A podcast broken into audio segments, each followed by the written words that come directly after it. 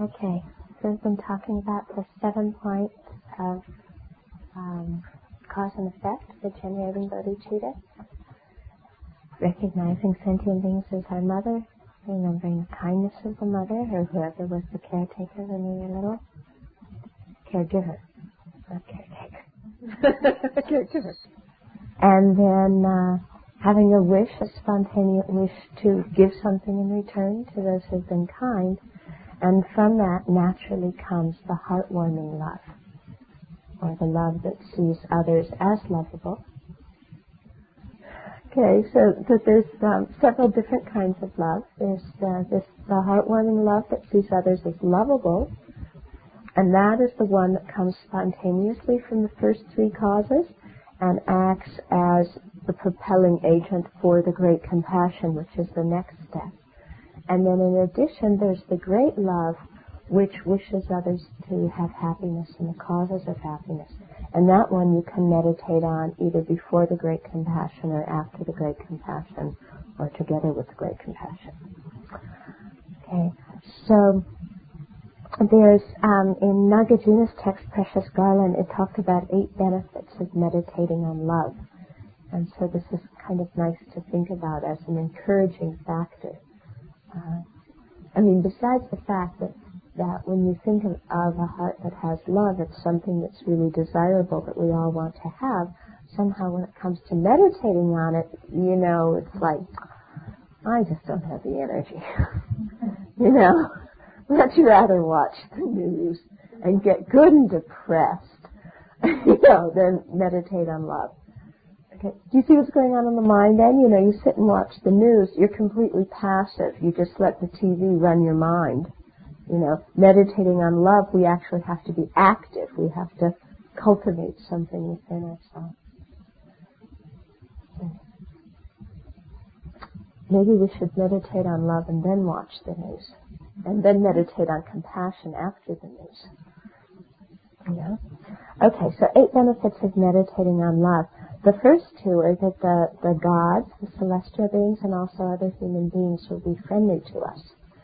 And you, we can readily see that. You know, people who are very kind, who have a loving heart, other people naturally gravitate towards them. They don't need to do a whole lot um, to have friends or, or anything like that. Whereas people who aren't very loving, who, who are quite defensive and, and easily annoyed, then it's much more difficult for other people to be friendly to them.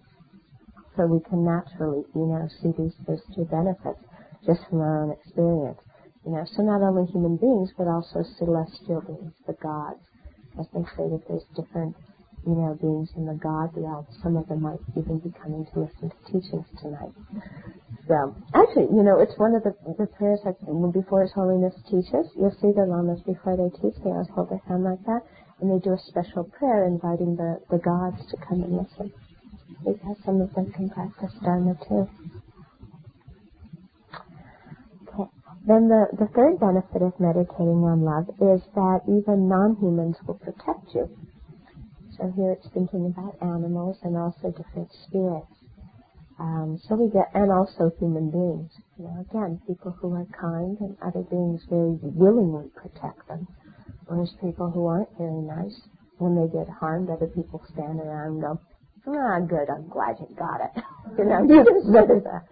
Um, well, I mean, real obvious. Okay, then the fourth one is um, that we'll have um, mental ease, and our mind will be will be happy and relaxed. And so again, when we meditate on love, when we really wish others well, our mind is happy and relaxed. Know? when we wish others harm, when we cling on to hurt and pain, then our minds aren't relaxed at all. Our minds are quite tight. You know, then we have to take Valium. We have to, you know, or you have to, you know, call a therapist or, you know, do something because the mind's really unhappy, really tight. And then uh, the fifth one is that we'll have many, just much happiness in general, meditating on that. So not only mental ease, but just generally in the conditions of, of our life, much happiness. And our body will also be relaxed. You can see, again, you know, how the mind affects the body. When the mind's um, quite tight, then, you know, you get ulcers and, you know, different, it, the immune system goes down.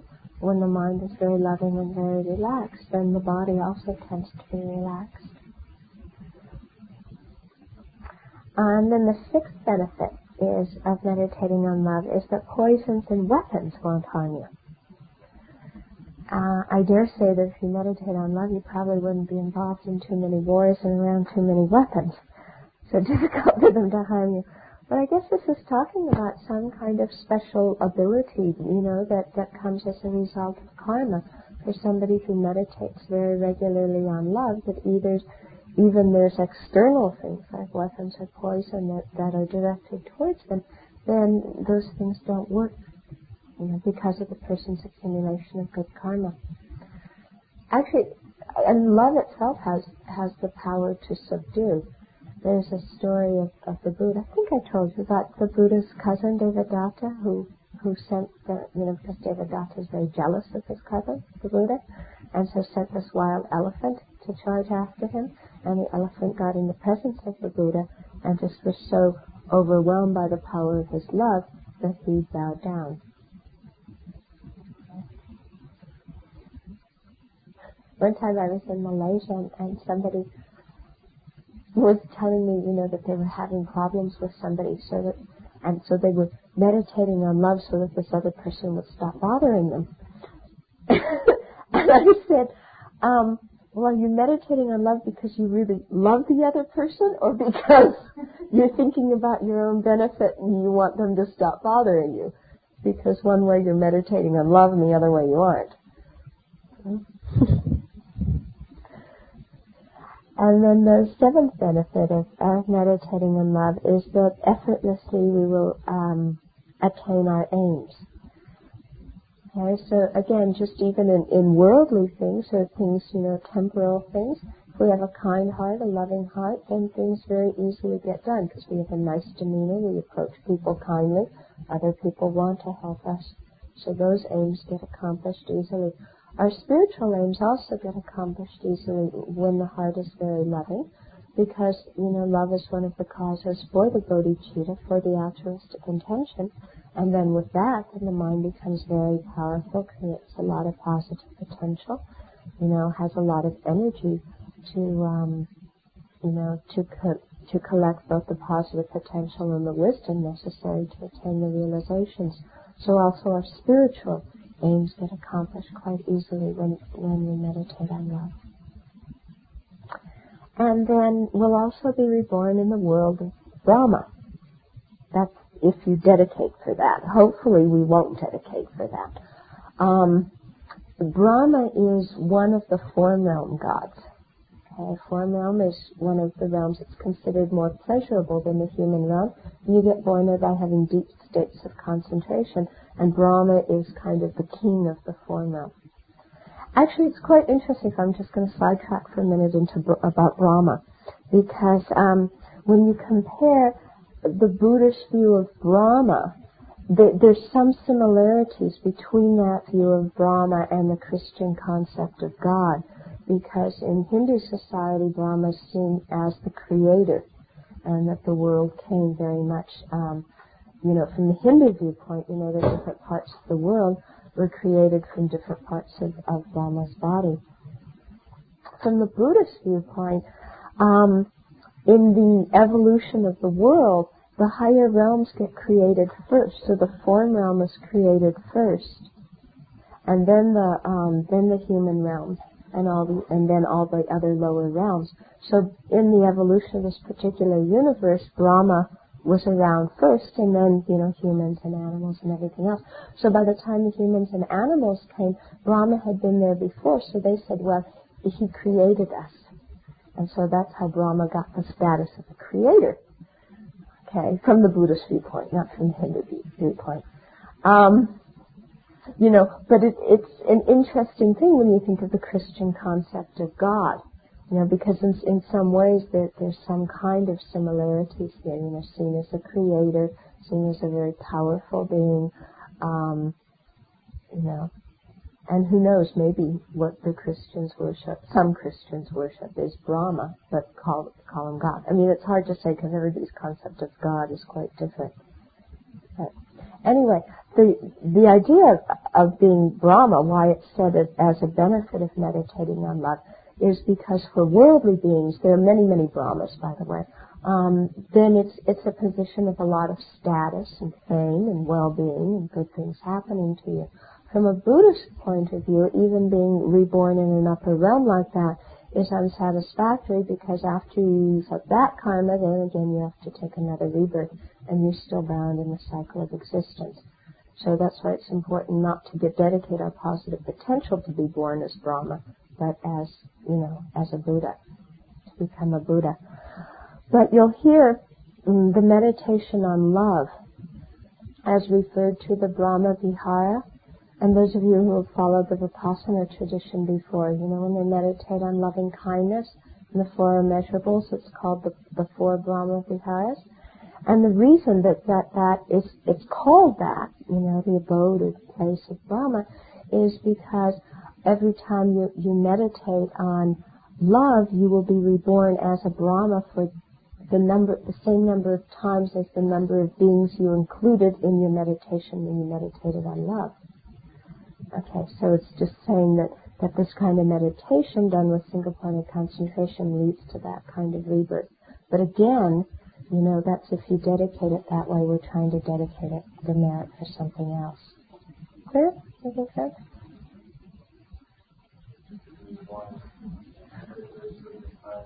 Yeah, because you, you look a lot like when we are talking about the advantages of bodhicitta. Sometimes, you know, the, the advantages are, are placed in terms assuming that maybe your level of mind isn't quite so high. And so you, you know, the first thing that gets you excited is by some immediate gain. Okay, so that they get you interested that way. And then they say, nope. Gotta be a Buddha. Can't be contented with this kind of rebirth. Okay?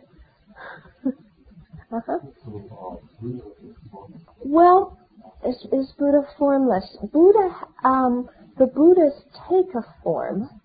You know, it's a manifestation of their wisdom.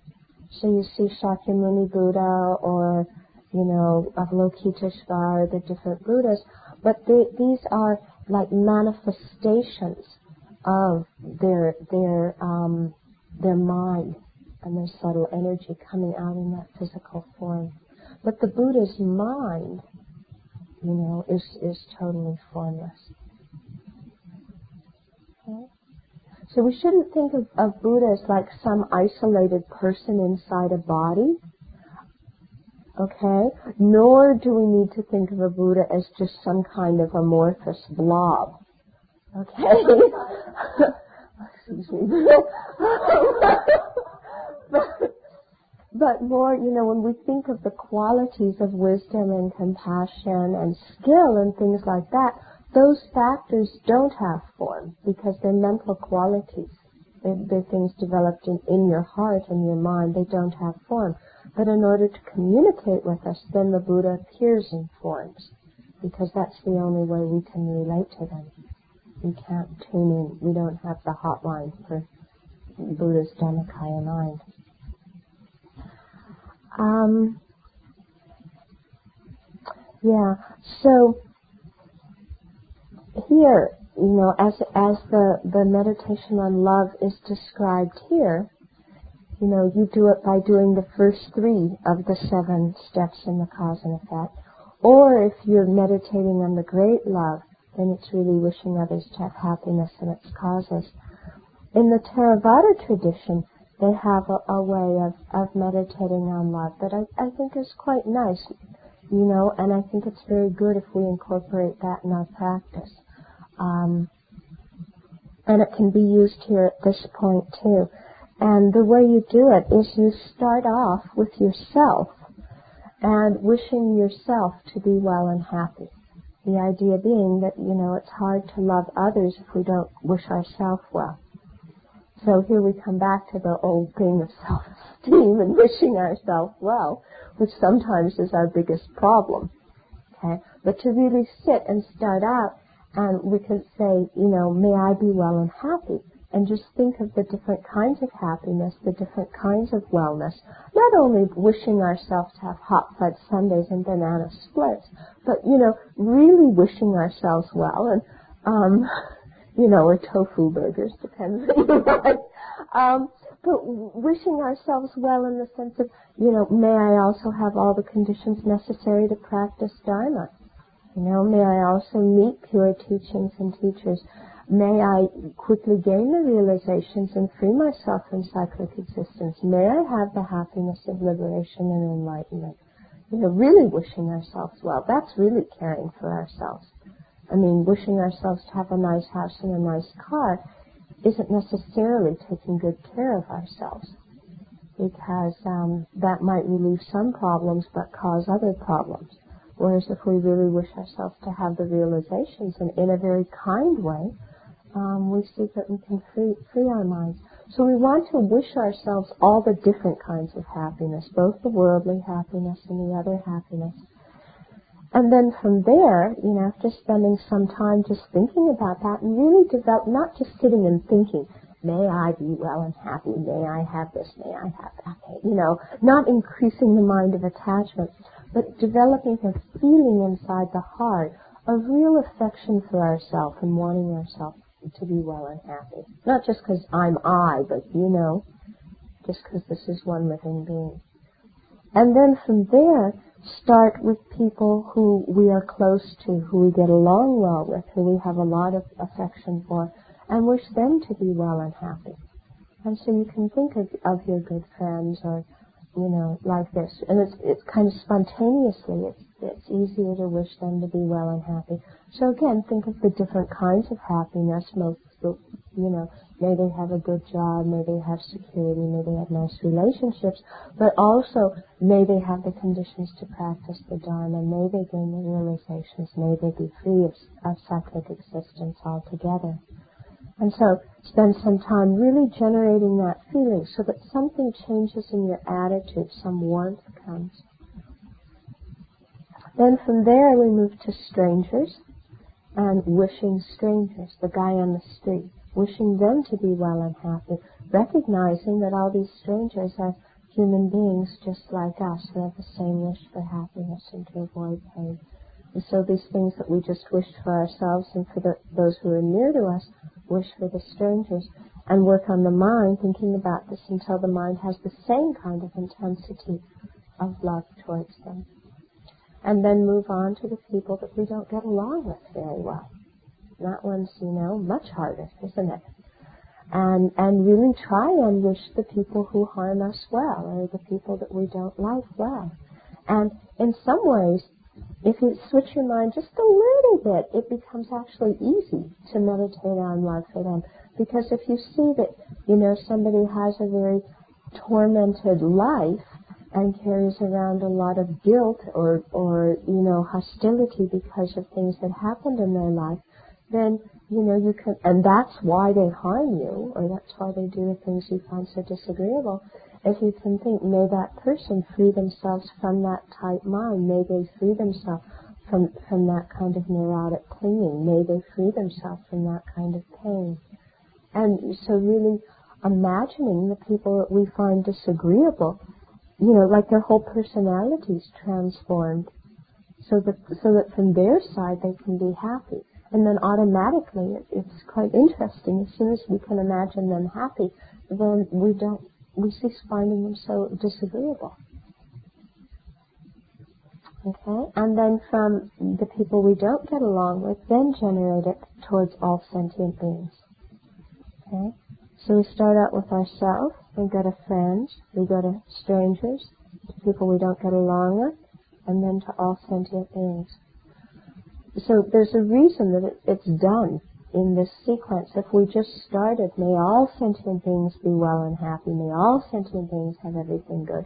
That's very easy because all sentient beings is this nice, safe, abstract concept, you know, um, that's quite separate from, you know, a chala when he scratches you and um, the other guy when he rams into your car and somebody else when they criticize you. All sentient beings this is a nice, tidy concept.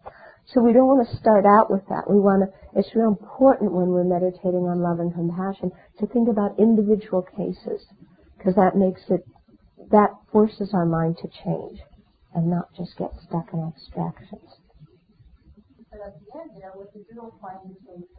Oh, okay. What I meant by disagreeable as is like inherently evil. You don't see the person as so inherently evil because all of a sudden their their actions, which you still may see as harmful, you can see what made them do what they did. Okay? So you start being able to separate the person from the actions and see the actions as, as disagreeable and harmful, but the person not really as disagreeable or inherently evil or anything like that? I, I feel the compassion for him, but I can't do what you can't do what I'm saying now. Uh-huh. Okay? Slowly, slowly work on it, develop the mind. The, the mind can change. Like actually saying that he does not have a reason for doing? Well, like if, if you look, I mean, who knows his own psychological factors and his own way of thinking? Okay? Yeah. But he had his reasons, and from his viewpoint, what he did seemed like the best thing. So from his viewpoint, he meant well. From other people's viewpoint, what he looked like, what he did seemed, you know, atrocious. But you can see that he as a person isn't inherently evil. He made those decisions and did those things due to certain mental factors, due to the conditions of his life due to his habits and ways of thinking. Okay? Yeah? But his, but who Ronald Reagan is, isn't some kind of solid, permanent personality who's always going to be like this and just because, you know, he has some bad qualities now, it just means, you know, he's always going to have those and he's always going to be evil. No, because anybody, their personality is just a combination of different mental factors, you know that come, that arise in the mind and go away, arise and go away. Okay?